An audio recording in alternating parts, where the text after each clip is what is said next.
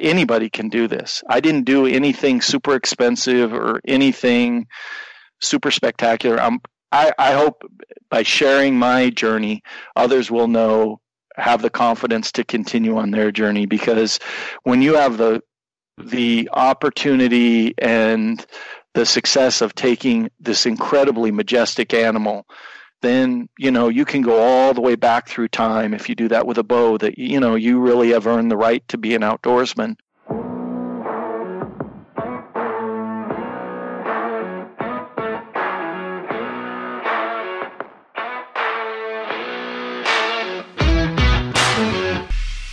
Welcome to the Hunt Backcountry podcast presented by Exo Mountain Gear. This podcast and the gear that we produce at Exo Mountain Gear share the same purpose to make you a more capable, confident, and successful backcountry hunter. This show is all about providing you with valuable information from experienced hunters. To learn more about the podcast or about our backcountry hunting packs, visit exomountaingear.com.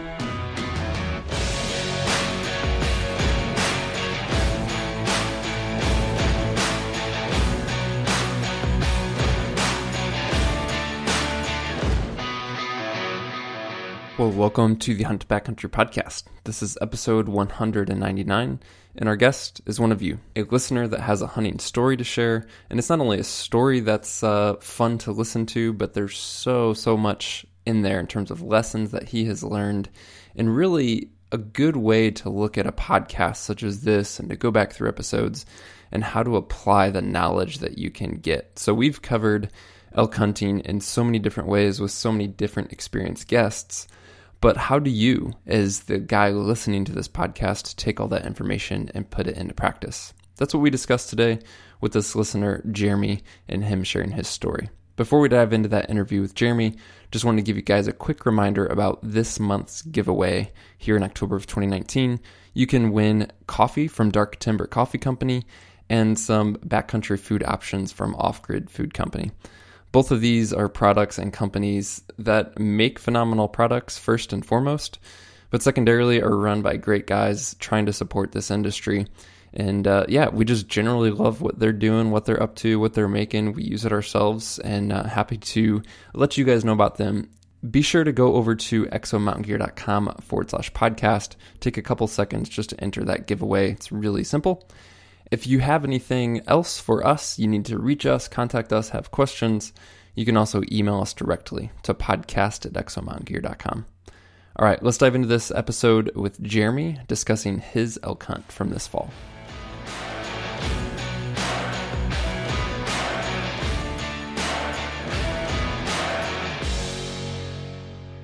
Well, Jeremy, uh, welcome to the Hunt Backcountry podcast. Thanks so much for joining us. Oh, it's great to be here. Thank you for asking me. Steve, how you doing today, man?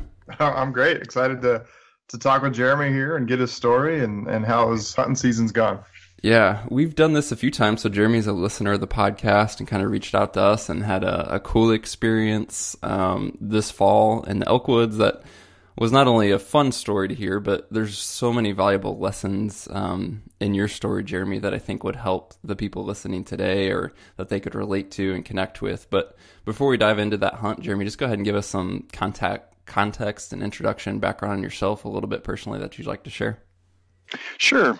So um, my background is I'm a physician executive and have you know worked in pretty high profile settings. But I think the more relevant to me background is I'm a fourth generation Montana boy, but was raised by a single mom. So I never really had the opportunity to fulfill my my interests in being able to fly fish and hunt. And I had a friend from college who uh, sort of you know mentored me in that and uh, and I was active duty. And so when I would come back in the summers we'd go fly fishing. For example we did a 56 mile inflatable kayak trip through the Bob Marshall Wilderness um, and you know had 250 uh, western slope cutthroat on dry flies. So that kind of thing. But he always talked about bow hunting. And so 5 years ago I um, well about 6 years ago I got a bow and I shot for a year. And then 5 years ago I started uh, hunting. And then um, and elk included, and uh, was uh, sort of had struck out, although had had a lot of encounters until this year, and that's sort of what led me to write you what was going on in my life. Yeah, that's cool. So five years or so, five elk seasons. This we'll get to it obviously, but this was your uh, first bull with a bow, correct? This year, first elk period. First elk yep. period, yeah. So in those, I mean, there's we could probably spend an hour just talking about this question, but just some of the highlights or standouts from those first few years as you're not only learning bow hunting in general, but then learning elk hunting specifically. Like, talk to us about those first few years, maybe some of the lessons you learned, some of the battles that you went through, and how you kind of pushed through and just kept at it. Sure.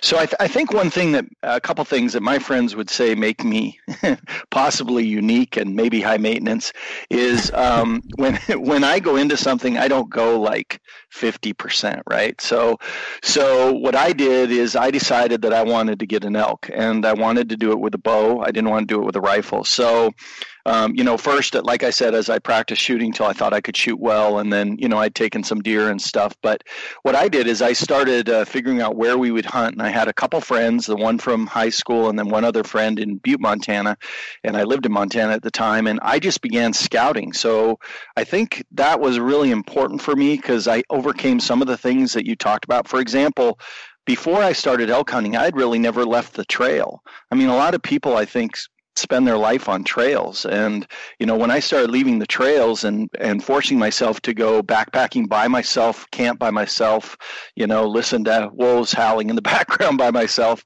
um, you know i really um, uh, sort of found myself. So I think that was a little different. Than the other thing is, is I just read like a dog, and and that's how I found your uh, your podcast. And you know, I started reading uh, older books and different books about elk hunting, and and really there was probably too much information, and um, and so we started scouting specific areas, and I, I never had the issue of getting into elk. I had the issue of getting into elk at the right time. So we really hunted elk like I fish steelhead. So early in the morning and late in the evening. And then we had no idea what to do during the day. We were worried about pushing elks out of their bed, you know, and then not being able to find them again. Um, so we never hunted elk really during the day, even though uh, we got lucky and would take an elk every now and then during the day. My buddies would. Um, and then I uh, obviously uh, had a couple opportunities and totally blew it. I had a elk that we blew out a bowl, and um, I actually bugled him as soon as we blew out, and we dropped down. We were in deadfall.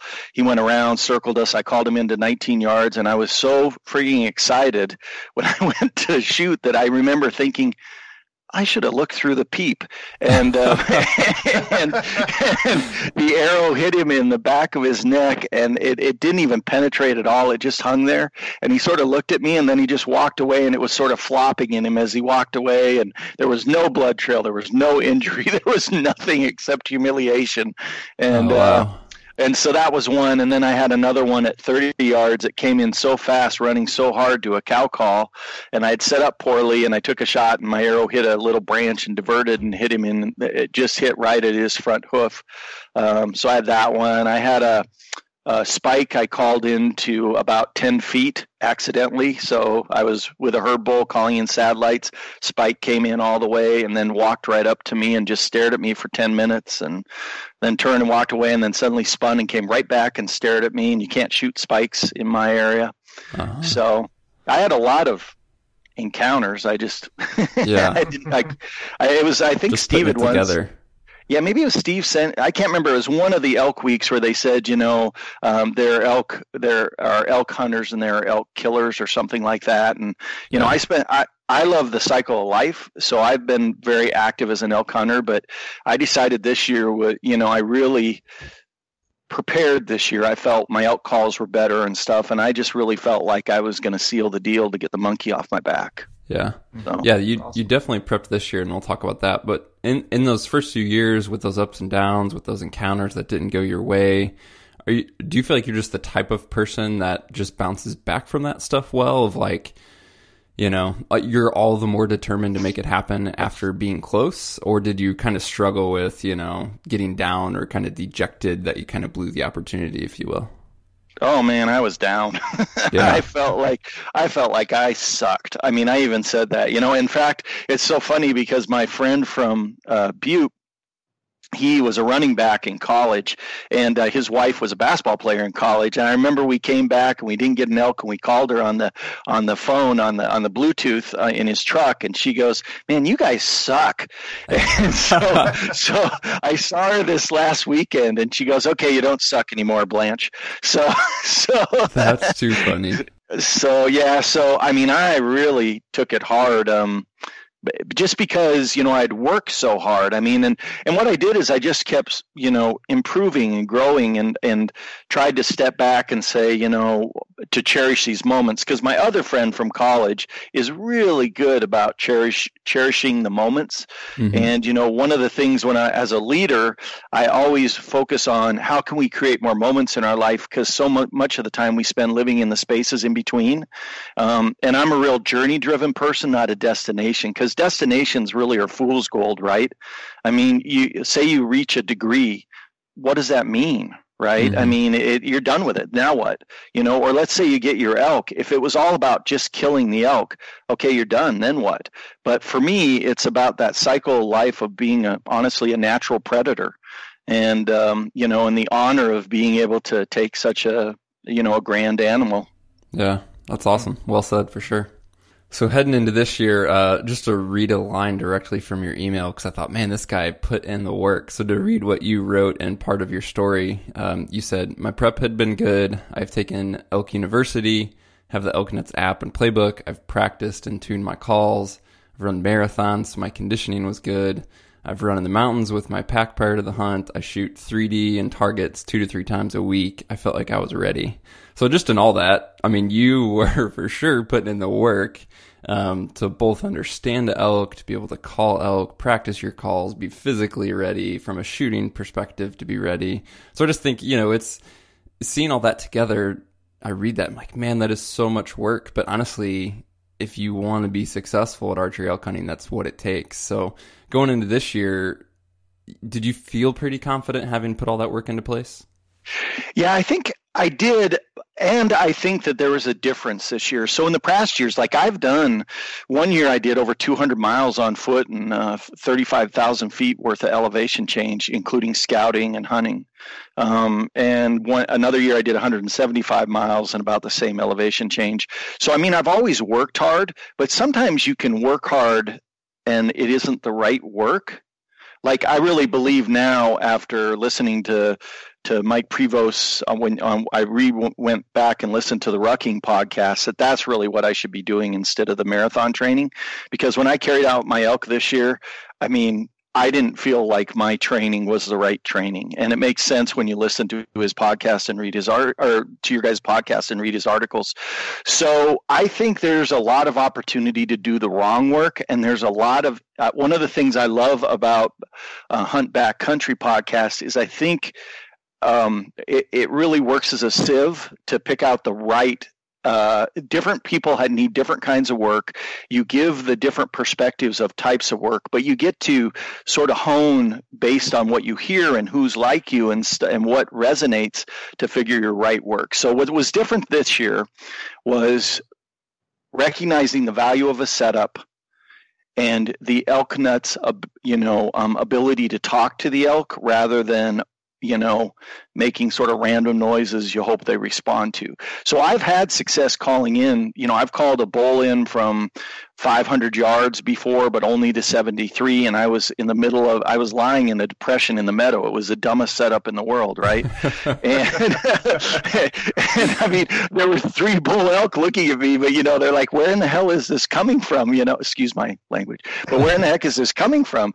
And uh, so, so I've done that. I've, the bull I called in that I, that deflected my arrow. I mean, I had called him in and he came in silent. I stood up and saw him. So I faded back and then I dropped down and went a mile over and then called him in where I thought was a good setup. It was just a big rock with nothing around it. It was a dumb setup and um, and so when he came in, I, I you know he came in. I, am right-handed, and instead of coming where I could take a shot from the right side of the rock, I had to take a shot from the left side of the rock. So if you can sort of visualize that, I either had to expose myself a lot or, or contortion, you know. And with a compound bow, you know, if I was using my trad, you know, it might be different, but with a compound bow, that kind of contortion really screws up your routine. And so I think I think the difference this year was making it one strategy instead of a series of cooperative strategies, if that hmm. makes sense. Mm-hmm. Yeah, it does make sense. If you distill that down, I mean, you just mentioned a lot of good information, but if you did kind of distill down, you're explaining it to someone just a couple minutes, what is that main strategy for this year that you had going into it? Well, so what I did is it, to distill that down is I'd figure is I would say, what did you want that moment where you shot the elk to look like? So if you could go to that moment, I wanted, in my mind this year, I wanted no farther than a 40 yard shot. I wanted uh, a difficult for the elk to approach me from behind. I wanted management of the wind, so I had the best opportunity, and I wanted to, a setup that allowed me to call in solo uh, a satellite bull elk. So I knew that was exactly what I wanted. And then my contingencies, I had a couple contingency plans if that didn't work. And I recognized I'd take whatever elk came in because my wife loves elk meat, and I was told I needed to bring some home.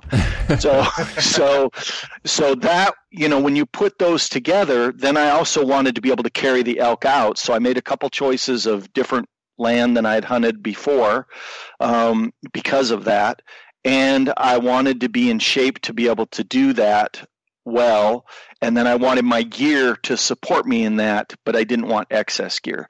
So what I did is I went to that moment what would it look like if I had the ideal setup and there's actually a video on the Elk Nuts app that shows him doing like a breeding call, and he's sort of set up in these logs and where he can he can scrape and he can rattle and that kind of stuff. And and uh, and I actually had two contingencies I didn't use. I had actually purchased a Lohman's uh, rattle box for deer that I thought could augment um, the two young bulls fighting because I really felt like I was going to to in the past I'd tried to replicate a herd bull, which again was sort of not a smart move.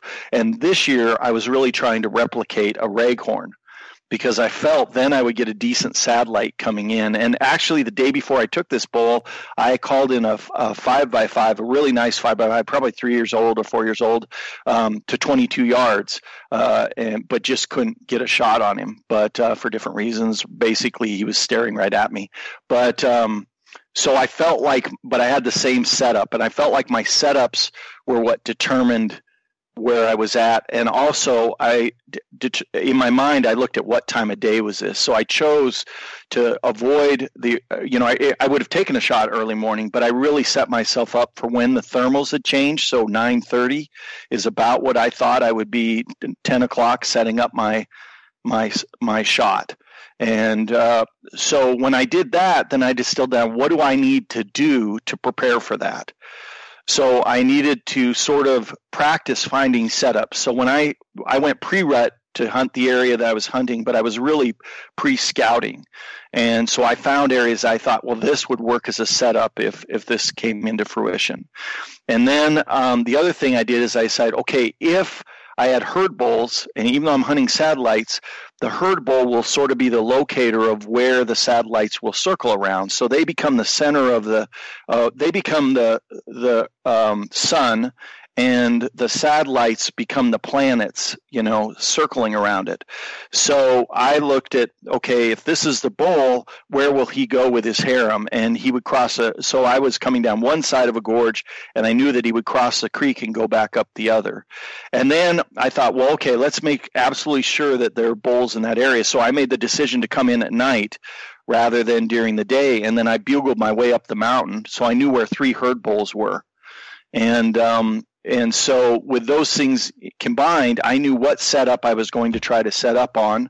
I knew how I was going to get the elk out because I could go down or up depending on the the how close I was to which part of the area I was hunting. And then I knew that I was going to do a breeding call with a young bull. So I had in my mind plan A, plan B, plan C. And uh, because of that, because I had seen how I was where pre-visualized like an athlete, um, pre-visualizing taking that elk, I felt pretty confident about if I could get myself in that setting, I had a good shot. Hmm. Does that make sense? It does. Yeah, yeah, it's really interesting. There, there's so many dynamics and variables in elk hunting, and you know it's hard to script it but I think there's so much value in your approach and your mindset of trying to create that perfect scenario and then work backwards from there to make that happen. Because that that affects things in large ways and it affects things in very small ways in terms of where you stand what you do what type of country you're looking for. Um, i think getting really specific like that can be incredibly helpful as you're making decisions. You know there's a lot of times of you know the paralysis of analysis what should i do where should i go whatever but with your philosophy on knowing what you want to create and then just working to create that, you're making decisions and well informed decisions to get to that point. So I really like it. Well, I agree with that. And I think by doing the bugles at night, I knew where the bowls were. So, you know, I think a challenge for a lot of guys, and, and for me, this changes as soon as it snows because the areas I scout are pre snow. So once it snows, you know, of any a large amount in Montana, then where they go changes. So you sort of have to have, you know, if, if you can hunt pre-snow for me, I know a lot of guys say I want it to snow because I can track them. I don't want it to snow yet because I know where they are.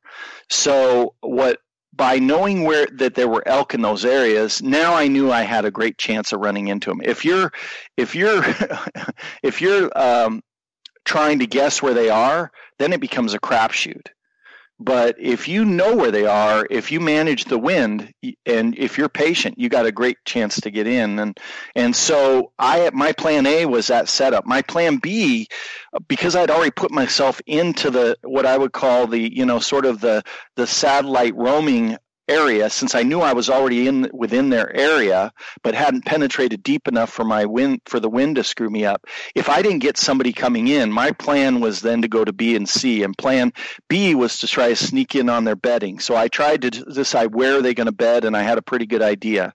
And then if if I when I got close, if it really looked like I couldn't see the bowl, I was going to run into I was just going to try it. I was going to run into the cows, blow them out then come back a little bit and then uh, do a young bull call to see if I could get the herd bull to come in. So I felt like I had these really exciting, fun opportunities that made it a journey rather than so much pressure on the kill. Yeah, I like it. I like it a lot. You mentioned uh, Paul Medel and Elk Nut and his resources, and I know that you've um, incorporated those in terms of like calling strategies. I'm curious. I love Paul. I love listening to Paul. I think one of the things that can be difficult is kind of distilling all of his information because he gets going so fast and all that. What are some of like the concrete takeaways from your perspective as someone who's listened to Paul and looked at his stuff? Um, like very, you know, directly, what approaches have you taken and what understanding do you have because of his information? Yeah, that is so true, Mark. Because last year I was totally overwhelmed by it. I mean, yeah, it really was. It was it was information paralysis. But I decided this year, okay, when I visualize that setup, what what communication would I be sending? So I really only worked, and since I knew I was hunting solo, I I really only worked on the slow play and on the breeding sequence. And so I only worried about those two, and I didn't worry about getting it totally right. I mean, there's a little bit of improv going on there, right? So with so when we get into my hunt, I mean, I had four cow calls, but not all of them were effective. So I had to adjust to which cow calls I used in that setting to get that that bull in. And um, so when I was reviewing Paul's stuff, I decided the playbook was too much. So I looked at it a little bit, but last year I'd, I'd had it in my pack. I did this year too, but last year I had my pack, and when I take a break, I'd go through it, and I'd I close it and try to memorize, you know. And I think I was really it was like. Um, it was like spending too much on the play and not enough on being present in the moment. So I think it really almost hampered me a little bit. So that resonates with me. This year, what I did is I really looked and said, okay, I'm only going to work on these two. And what I really tried to do was learn a couple calls that I think were key. One of those was the contact buzz. So really the contact buzz was the key call for me in my experience this year. And then the second was um, differentiating the three bu- the three bugles, a advertising bugle, a challenge bugle, and uh, um, a lip ball. And so I never used the lip ball, but because I knew what that was when I heard it, it really helped me understand that that was a, a bull uh, a herd bull, and so it was helpful in that regards for me and my within my strategy. But just by the contact buzz and then some basic cow calls, I really distilled what he had said down into very simple parts: contact buzz, cow call, advertising bugle and i and i would and i focused on it being a young bull rather than an old bull which was new for me. And then um, the things that that that i added that were not calls were really the raking um, i had sort of done it before but i didn't know what to do but i did it a lot more aggressively. And then i think corey saying you know that note he has an elk in elk university 101 somebody wrote him a note and put it on his windshield that said you call way too much. Yeah. and i thought I thought well, he's pretty good. So, you know, screw whoever is, uh, you know, who says that to me. And actually, there were a couple old guys I ran into that uh, continually were hunting around me that didn't get a bull, um, you know, and probably, and I know weren't calling as much. But um, and one thing that really brought home calling that much was I was coming out when I was pre-rut and I thought they were actually still there, these older guys, and I thought that they were uh, practicing bugling because I heard this, the worst bugles I had ever heard in my life, coming down an old, I knew it was coming down an old logging road that I knew about just by the sound moving along, and it was every 10 minutes, and I thought, oh my God, you guys, you're going to s- scare everything out of here, and I got up there and they weren't there. It was one of the young uh, bulls that was in the area practicing his bugling. so it was it was that really brought it home to me that you know you're not going to screw it up by being too noisy. You're going to screw it up by the wrong call at the wrong time or wind. I like that. When you, you i think you mentioned in there something about you know understanding what call is working and that can vary by different situations. How do you look at that in terms of kind of gauging oh they are responding to this let me keep that up versus just kind of blindly blowing things out there or feeling like you have to have this certain strategy you stick to and not adapting to the elk, if you will. How does that come into play in terms of encounters that you've had with calling? Yeah, you know, I'm I'm 55, and I sort of look at it as, you know, how was my interaction with people when I was younger in college? So, guys and girls. So, if you know, in, in Butte, Montana, if you walk into a bar and you don't make eye contact with them, they're rude. But everywhere else, pretty much, you walk into a bar and you make eye contact, and it's a challenge. Or, you know, when you, you know, how many times have people heard, you know, of silly lines that that guys or gals use with each other? You know, are you tired? Uh, no why should i be? Yeah you've been running through my mind all night. You know that that kind of you know those kind of things. And so i think as you as you mature you learn what are sort of stupid lines or stupid introductions or not not very uh, conversationally wise questions. And then you know when you sort of adapt as most of us adapt as an adult as we grow along. And i feel like that's uh, in the in you know last year, well, probably before last year, you know, I didn't really look for a response from the elk. I just was doing a sound that I was trying to learn. And to this year it became a conversation. So when I, you know, did a, a cow call and got nothing back versus another cow call and got some kind of response back, then, you know, that was a call cow uh, call cow call I began to work towards. So I think it's really um, being confident enough that you don't have to worry about does my call is my call a good call or a bad call, but more um, and that was I was trying to bring home with that young bull, but more about do the elk respond to my call? We've talked uh, pretty high level at things that you found helpful, but go ahead and actually take us um, kind of lead us up into the encounter that you had with this bull that you're ultimately able to put your tag on. Like, how did that play down? What was the approach like? What was that specific calling scenario? Relay that story for us.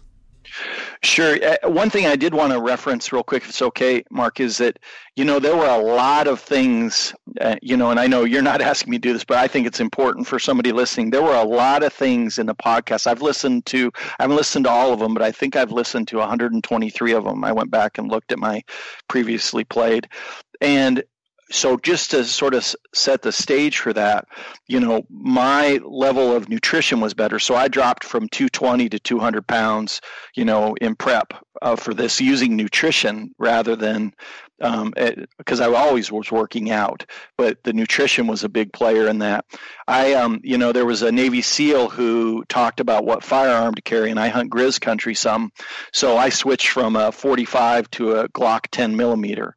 Um, you know, there was uh, there are a lot of different things on the market you can buy. I only use one diaphragm, you know, and it, that there I don't use a call a cow versus a bull. I just use one diaphragm, and then I have a couple reed calls that I three reed calls I carry, and and you know I remember uh, one of the I, can't remember who it was, but one of your people on Elk Week was talking about how they fell asleep after doing a call, and then the bull elk was sniffing their face, basically, you know. And he talked about how he carried a number of calls. So I actually bought an extra one after that. Um, you know, I um, uh, made sure my boots were the right boots. It's so funny because I started rucking this last week with a pair of boots I hadn't worn much, and I got a huge blister on my foot now, and I went through all elk season without any problems. so you know, you, you, have to relearn lessons. Um, you know, the uh, the setups as I discussed, the way I, I adjusted my sights. Uh, so about a year and a half ago, you guys had a, uh, conversation with gold and black. And you know i went to a f- three pins uh, that are fixed up to 40 yards and then adjustable out to 100 and you know the day the week before i went elk hunting i actually shot an 88 yard 3d shot. Now i'd never take a shot over 55 yards for me because i just don't feel comfortable with that. But i knew that i could shoot out to that distance and uh, having that adjustable sight was really helpful when i was shooting 3d um, I also uh, made sure my routine was honed. So I know exactly what my routine was. And I know when I went to shoot this bull this year, I, I actually thought of that. Okay, follow your routine. And so I just wanted, and then the other thing was, is I pre Googled all this area, even though I knew it intimately with boots on the ground. I pre Googled it like I'd never been there to try to figure out, okay, where where are the bedding areas that I haven't found yet? So I knew on the north faces where I thought there were little benches that they would bed so that if I had to go to plan B or C, that's how I would approach that um, until I found an elk trail going into there. So I think um, it's really important that to recognize that although things came into play, there was a there was a lot in the podcast that helped guide me in my learning so that I was learning the right things because there's way too much to learn because elk hunting is a business as well as you know uh, uh, a part of who I am, but there's a business part of it that allows me to get way overloaded with information and gear and all these kind of things. So I just wanted to point that out. But I, is that okay? Oh yeah, yeah. yeah no, I appreciate it. it. Of all that you said, and there's uh, good feedback in there for sure. But uh, one follow up question I have is which is that single call that you use? You mentioned you only use that one diaphragm. I'm just curious which one it is for you. Um, yeah, I got Corey's. So, but it's a couple years ago. I bought. I always buy two of them uh-huh. because uh-huh. the, there's all this information. How do you protect your latex and stuff? And I don't care if I protect my latex. If it's worn out, I'll buy two new ones. I mean, right. they're not very expensive. Yeah. So, so I just buy two so that I have one in case I lose it, so that I can practice with it. And I always have two releases. Those are the two pieces of equipment that I have two, a redundancy in. And then, you know, then that's it. And then I just practice, practice, practice with them. And I, my wife is tired of it, but I practice in the in the car. And actually, I have a daughter with learning disabilities. When she sleeps in, I sneak into her room and elk bugle her, so to wake her up. so, so uh, and she hates it, but it's pretty fun. But anyway, um, yeah. So, did you want me to go into the story? Yeah, that'd be great. Okay, so um, so September sixth. Um, so I had planned on hunting with my friend, but we've had we both had a couple circumstances where his brother-in-law is a guide in on the Missouri Breaks and has um, a, a, an illness and was sicker, and so my friend went over. You know, we made we always make the decision of family over our hunting, and that's a hard decision, but it's the right decision because you can live with that one and you can't always live with the other one. And so I know that you know as Steve's life has changed, as kids have come into his world, you know I've sort of heard that those decisions being made. And you can live with the memories of those decisions. It's hard to live with the memory of if somebody died while you were off doing something or things like that. So my friend actually went over and he wasn't able to hunt with me and he went over and helped out his brother-in-law. So I knew going into this season that I probably was going to be hunting solo, which is okay. I do a lot solo, but I, I prefer to have those memories with my friends. But that's sort of where that went. So I went over September 6th and and I sleep in the back of my truck up on this mountain in this one area that we hunt.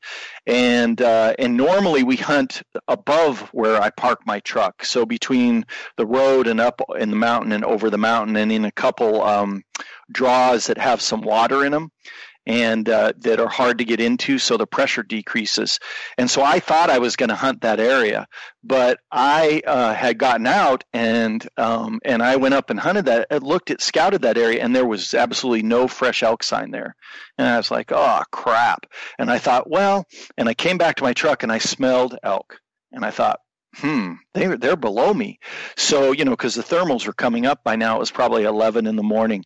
So I went down, and when I looked in that area, it was just full of elk signs. So I decided that's you know, and I hadn't really scouted that area that well, so I decided that I would scout it, see if I could call in a bull. I could get some activity with calls, but it was really it was pre-rut, and they really weren't that interested. And I tried to get a hot cow, but they just really weren't buying it.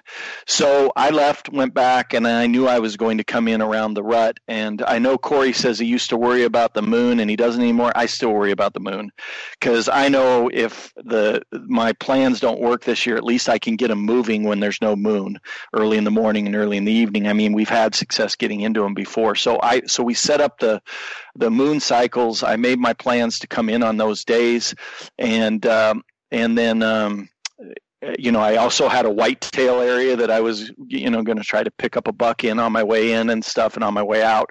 So anyway, so I came in and then I made the decision to come in at night, like I said. So when I came in at night, I had marked on my GPS places that I thought were good, had good benches in them to to bed on, and then I bugled below those. And so I had three bulls identified, and one of them was in an area that I didn't think there would be one. So that was pretty gratifying as a fallback, although it wasn't where I ended up hunting. I was up above it. But there were two what sounded like bull elk, uh, herd bulls in my area. And the reason I say they sounded like herd bulls is they had the raspiest, meanest, deepest sounding bugles back at 11 at night you know and so i was like oh yeah. So so anyway so i went up and i, I just camp in the back of my truck. It's just a quick pull out and then you know i go up to five miles in although i didn't have to this time. And and i drop down and that first morning um, I uh, dropped down when the uh, soon as the thermals were changed. So I sort of went in about 500 yards and just sort of waited a little bit for the thermals to change, dropped down, set up a, set a setup, bugled back and forth with the herd bull, and then started doing a, a, breeding sequence. And all of a sudden, these antlers rose over the side of the of the hill, and I was on a bench that gave me 40 yard uh, line of sight, and then I had uh, dense uh, Doug fir right behind me with a lot of uh, deadfall in it, so it would be hard to approach me from behind. And there's a guy named um, Mike Lapinski, and I love his book. It's called Solving Elk Hunting Problems, and he always says, you know, you, don't. Uh, one mistake you make is trying to see your bull before you're ready to take your shot, because if you can see the bull, the bull can see you. And um, and so I thought about dropping back into the Doug fir, but but I made the decision to be in front of it because when I've dropped behind it, I get I end up peeking around and I get busted. So I, I put a Doug fir right behind me to break up my silhouette, and then I had a tree in front of me and a big branch. So I did some raking. Well, this guy came in so fast I couldn't even draw on him. I mean, uh, it was like boom, he was there. It was almost like magic. He came in silent, and he was a pretty nice five by five. And he came to a deadfall log in front of me and then turned uphill and I had a 22 yard shot broadside, but I couldn't draw on him. And uh, because he just was staring at me the whole time, and they went behind a tree, I drew it, and my peep was off. And so I collapsed back down, adjusted my peep, drew again. He came around, saw me, but he winded me at the same time. And so he turned and headed back where he had come from. I cow called and stopped him, but it wasn't a good shot. And I'd made a decision if I didn't have a good shot, I wasn't going to take it. And so I, I let him go. So then I tried to move down where I thought he was headed and where the the herd bull was, and I lost my rangefinder, which is like not a fun moment. And um, I practice a lot without a rangefinder, but it wasn't where I wanted to be, and it's a camouflage rangefinder. So I spent all morning, you know, retracking my steps, and I decided I needed to hike out and go buy one. So I went two hours, drove two hours, you know, after an hour and a half hike out, I drove two hours, got a rangefinder, drove back, and I had a lot of time to think about it. And I was coming down the north side of this draw, and I knew that the the from my experience that day that the herd bulls had moved their harems across the creek up the the south side or the north face of this draw. And so I decided that's probably where they were bedding as well.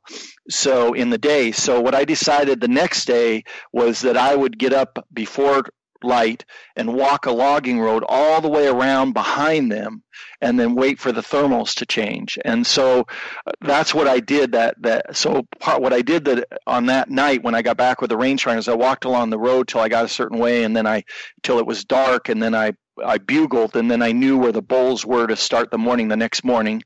Came back, um, and one of the things Steve said is he always puts water in his uh, in his his uh, uh, Jetboil the night before, and so I did that, and I actually really liked that, Steve. That was a good call.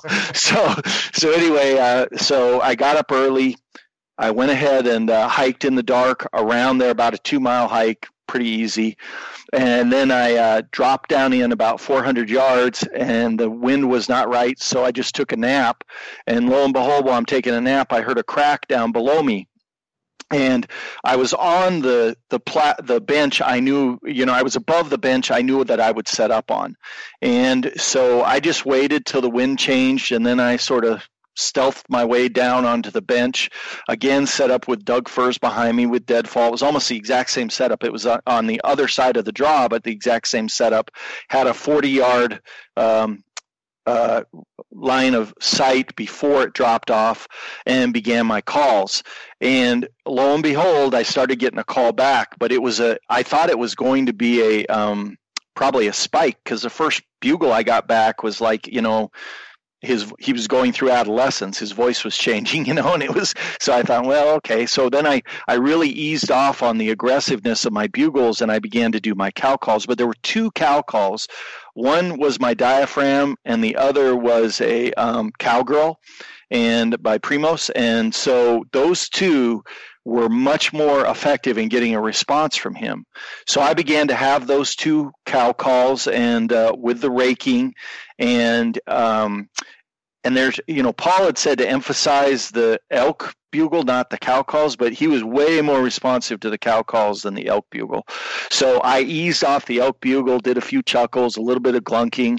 By the way, heard glunking for the first time for real this year, so that was pretty cool. But cool. Um, yeah. So so anyway, so I worked that, and then his antlers, came, tips of his antlers came over in front of me, but the place he, they came up was the one place that was a little bit obstructed line of sight. So I thought, man, you know, it's now or never. So I remember Corey Jacobson saying, you know, one of the things that makes him successful is he's super aggressive. So I said, screw this. So I, I went ahead and, you know, shimmied on down another 20 yards. And um, and so he came up and as he you can imagine if you're walking a side hill and slowly going up the side hill your body begins to present itself above the edge. And that's exactly what happened with this bull and as he came up then i thought okay i'm going to get a shot. So i was sitting on my knees and i shoot from my knees to because most times i've had a shot have been from my knees or on my butt not standing up. And so i was ready to shoot but there was brush obstructing that. And I thought, Now I've practiced shooting through some brush, but I'm not gonna I'm not gonna screw this one up this time. So I did a I did a contact buzz, and he was like, "Holy cow!" He was you know his whole body tensed up, like, "Ooh, she must be good looking." And uh, so so he kept walking a little bit. He looked like he was going to win me. So I moved a little to my left and turned my head to my left because he was to my right. And I did I did a little chirp, and then I did another contact buzz, and he's sure enough he turned around to walk back. And I thought, okay, I'm going to have to stand up. So I stood up and he saw me, but in the past, I would have tried to duck back down, but I was in the shade. I'd moved to where I was in the shade. I knew that there was a good silhouette behind me breaking up my, or a good backdrop behind me breaking up my silhouette. So I just held my position. I just held totally still. And uh, then he sort of looked downhill and I drew and then he started walking a little bit faster. And then i did a nervous grunt which was a very useful that's when paul talks about that. And sure enough he stopped. And the irony of the whole thing is my rangefinder was back on my pack because when i did the aggressive move i did it without my pack. So i thought you know sometimes you just gotta you gotta have confidence and i thought okay look through the peep. That was a good adjustment. uh, I put, I put, I thought he was about 27 to 30 yards. I put my 30 yard pin on him, right in the middle, and and then I remember, um, I can't remember who it was that was on near Elk Week, but they had had actually a scapula shot. So I moved slightly back from where I normally would shoot on a 3D, and then I I, I did a nice gentle release, and boom, I heard the the sound of the drum when it hits him, and uh, and then uh, uh, Mike Lapinski, again from that book, he says one of the biggest mistakes you can make after you shoot an elk, if you made a good shot, is follow the blood trail. Because, and to me, that made sense in the country I was in because it's right as the leaves were changing and those there's those little red leaves all over the place. And so what I did is I just stopped and I listened and I waited till I heard him fall and his two death coughs, and then I threw a thousand yard GPS point on that line of, on that line of of of where I'd heard him drop. So I threw a GPS point where I was. I walked down to where I'd shot him threw a GPS point. So now I had three GPS points. And then my plan was to go 100 yards out because I felt like he had died at 80 to go 100 yards out on that line that line of sight or that GPS line whatever you call that. And then I was going to do, you know, semicircles at 60 yards, 70 yards, 80 yards within probably, you know, 40 or 50 yard moving back and forth until I found him. And I found him on my second rotation through at about 85 yards. And, um, you know, there he was. He was dead and then i use my spot. I always carry a spot. I have the third generation so i, I don't want anybody really texting me. I know you guys talk about the value of that. Maybe in alaska it's great but i really don't want to talk to anybody. So i just want them to come when i want them to. So so i te- i texted my friend and say you know i have on there get your butt up here. I dropped an elk. And uh, and so you know sure enough and then i went higher where i could text him on my phone and you know and then texted back and forth you know bull down bull down because that just feels good to text that. And uh, and sure enough, he uh, came in, and actually the the other irony is I only had a quarter of a mile hike out because he was able to get his uh, four wheeler in a road, uh, you know, that was above us, an old logging road, and this guy ended up dying pretty close. So it was, you know, it was steep going up, but 110 pound kind of thing. But we did it in two trips and ran into only one bear, so that was good. And uh, yeah. So yeah. that was it. That's cool, man. There's there's so much in there that's uh, not only exciting to hear as you we kind of like sit and listen to that and put ourselves there and relive it, but good just good information in there too. Like as you said, just being aggressive, getting in the right position. Um, yeah, so much that you did right, and it clearly paid off. How did it? How did it feel after the years of the ups and downs and the struggle and putting in the work? Um, I know you've said previously it's it's not about the kill, it's about the process. Um, but at the same time, having uh, you know gotten your first elk with the bow, how did that ultimately feel for you? You, you have you seen the Last of the Mohicans? You know when they drop that stag uh-huh. and they and oh, they sit and they say a prayer over that stag. Um, I, it almost brings tears to my eyes. but I, uh, I just felt like I had been the most respectful of adversaries. That was the sense I had that, mm. you know, I had really given that bull total respect. I had earned the kill. Um, I had been humane in the kill. I had taken the right shot, not a quarter way, quarter towards. Not that they're bad, but I'm just saying for me, I wanted a broadside under 40 yard shot. It was just a goal. And I felt like I had uh, done uh, everything that I needed to do to earn the right to take a bull. And so I felt a sense of uh, not relief. I thought I'd feel relief because of my that 19 yard shot that I totally screwed up. I felt so bad after that for years, um, and I really felt like I had earned that. And rather than being a killer, I don't think that would describe me. I would really say I was a, I was an appropriate predator, and so I, I felt I didn't really feel relief. I felt um, like I had earned it. I guess, and that you know, and that it and and then I felt like it was pretty neat that I did it solo because you know my friends will tell a story of me carrying so my one friend so the one thing i did do is i did a gutless harvest and um, you know and and i had had a car- the caribou little meat pack you know so all my bags were ready and all that kind of stuff and you know and and i did it with a you know i had a benchmade knife that i gotten for father's day and you know i had my i had an own little ceramic sharpener. So everything went well with that uh, you know in harvesting the uh, the bull. But my friend is i I hope I don't get in trouble for this, but he shot a, a bull at 67 yards head on. He's a great shot, and I would have never taken this shot, but he's that's who he is, and he's a great guy. And so when we carried it out, he takes it to the local dentist who has a processing area and is a friend of the family to process the the bull, and that dentist does not like the hide off the off the bowl or boned. So I carried out a rear quarter in the dark, in the rain, five miles, and it was probably a 125 pound pack. And uh, and we're going up this last mudslide to get up to a road. And they had had a little bit lighter loads. My other two buddies, we were all hunting together, and they came down to give me a hand. And I have a problem of being stubborn, and so I, I get this a lot now from them. I said I can do it myself yourself. Get out of here.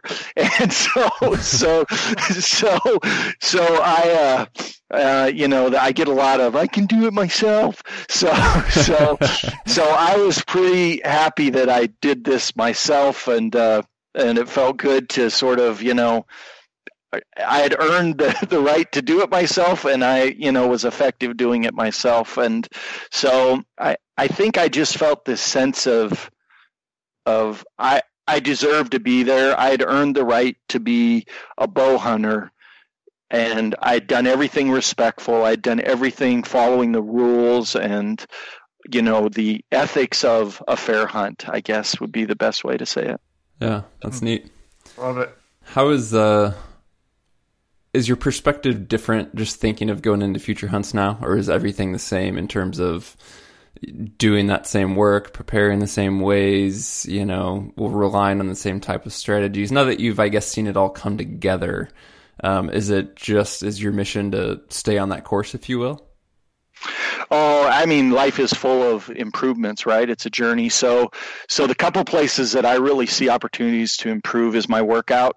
I think you know if you look at uh, the articles that Mike Prevost uh, talked about in podcast with you, um, when I went and reviewed those articles, it became very obvious why, you know, carrying out my elk, even though it was a short distance, really sucked and why it had sucked when I had done the five mile one before. It's partly the nature of the beast, right? But part of it were two things. One is I trained wrong. I mean, cardiovascularly, I was in great shape. I mean, I'd run, as I had stated, mountain marathons. You know, I did a 3,400 foot elevation climb run marathon on a trail.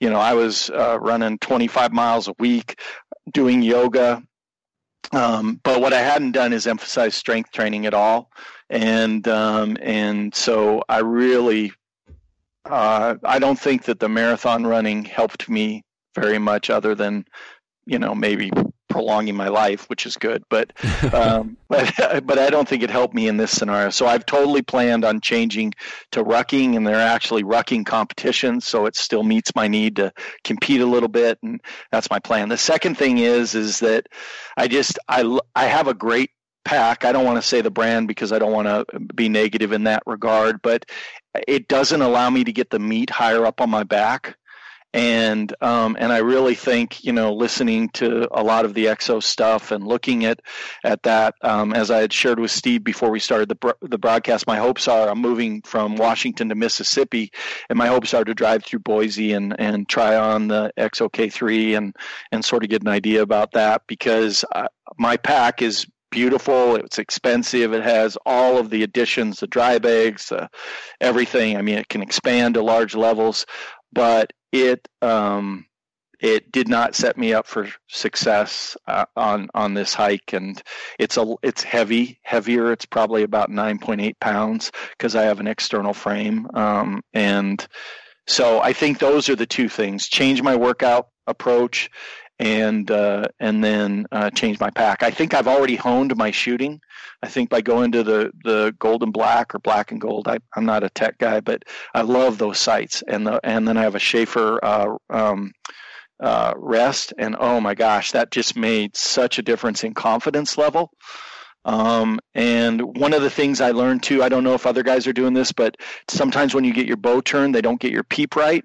So one of the things I did when I uh, got the new rangefinder is I actually stopped at a bow shop and had my and had my uh, um, uh, uh string uh, adjusted so that my peep was right and we pulled it back a bunch of times in the shop with their automatic pullback so I could make sure my peep was right. So I didn't have to worry about that. So I think taking away things you have to worry in the in the heat of the moment are really key. So uh, those will be the three things I changed. Now I do will say that my buddy from college likes to jump around. So now he's like, well, I think because you're out of state, we can get an increased shot at getting the Missouri breaks or the Elkhorns, which if you know Montana, you yeah. know, those are two primo. And so he said, so we're going to go a different area. So, so I'm the one that always scouts, but I can't scout from Mississippi. So I'm like, well, then the deal is, is you have to promise that you'll put 40 hours of boots on the ground scouting or I won't do it. So, so I'm in the middle of negotiations, but, uh, but I think, uh, you know, the, um, the being in, it's been said again and again in the podcast if you aren't in the right shape to hunt then you're just not going to have a successful experience. And I think um, even if I don't get a elk next year, although I feel extremely confident because of the approach I took that we'll, we'll, we'll get into the elk and the change to hunting in the beds rather than just trying to get lucky. I call it steelhead hunting. But um, if I if I can be in the rucking shape, then um, then I think with that, and then the the uh, mental prep of of confidence, I th- I think that the will be extremely successful. But I plan on continuing on working on the calls. I think there's a lot of opportunity for that. And then I'm really looking forward to having to scout from a distance because I've looked at that in, in Elk University 101. I've applied it a little bit, but uh, I think that that's really uh, just another skill I can gain, and I just love to learn. I'm not really a I, I'm not a sustainment guy. I'm a startup guy. So I like new learning and and new application and and that kind of thing. But I, you know, I don't plan on changing bows. I don't plan on changing GPSs. Uh, I do plan on changing packs and workout program. Yeah, that's interesting, man. There's so much good stuff in there. It's always fun to hear. Um, somebody's journey, you know, and especially over multiple years like that, which is often what it takes, uh, especially with archery elk. So appreciate the time, appreciate you sharing what worked for you, what didn't, and, and how you've learned and progressed, and glad it all came together for you this fall. Yeah, thank you so much. And I think for the listeners, you know, is uh, I hope what they hear in that story is you just you know not don't just work hard but uh, you know go back and listen to the, some of the key podcasts like elk week and um, you know and how to how to shoot and uh, that kind of thing. And then don't overdo it. Like I, I, know that a lot of guys tune their bows and shoot through paper. I, I just shoot 3d and i shoot target until i'm sure that i can shoot well because i don't have to win a tournament I just have to be able to place an ethical shot on a bull. And so for me, um, I I hope that they hear that anybody can do this. So, you know, all the things I did, anybody can do. I'm 55, so, you know, I mean, it's not like I'm, you know, I'm not old, but I'm not super young and I'm going to be hunting when I'm 80. So, a lot of what I'm doing is to do a sustainable journey, but anybody can do this. I didn't do anything super expensive or anything super spectacular. I'm totally hunting, you know, public land. Um, so, I, I just want I, I, hope by sharing my journey, others will know have the confidence to continue on their journey because when you when you have the the opportunity and the success of taking this incredibly majestic animal then you know you can go all the way back through time if you do that with a bow that you know you really have earned the right to be an outdoorsman i mean it's really saying that you know you have a relationship of a predator and that's that's an honor to be able to achieve that i think well, that's a great way to cap it. Thank you guys so much for tuning in. Hopefully, you related to this story and can kind of learn some lessons about how you can apply knowledge from podcasts and books and other resources and put those into practice for your hunting. So, we've got a year ahead of us now. So, we're back into September. A lot of work that we can do. So, get busy, get to work, keep tuning in to the show, and thank you for the support.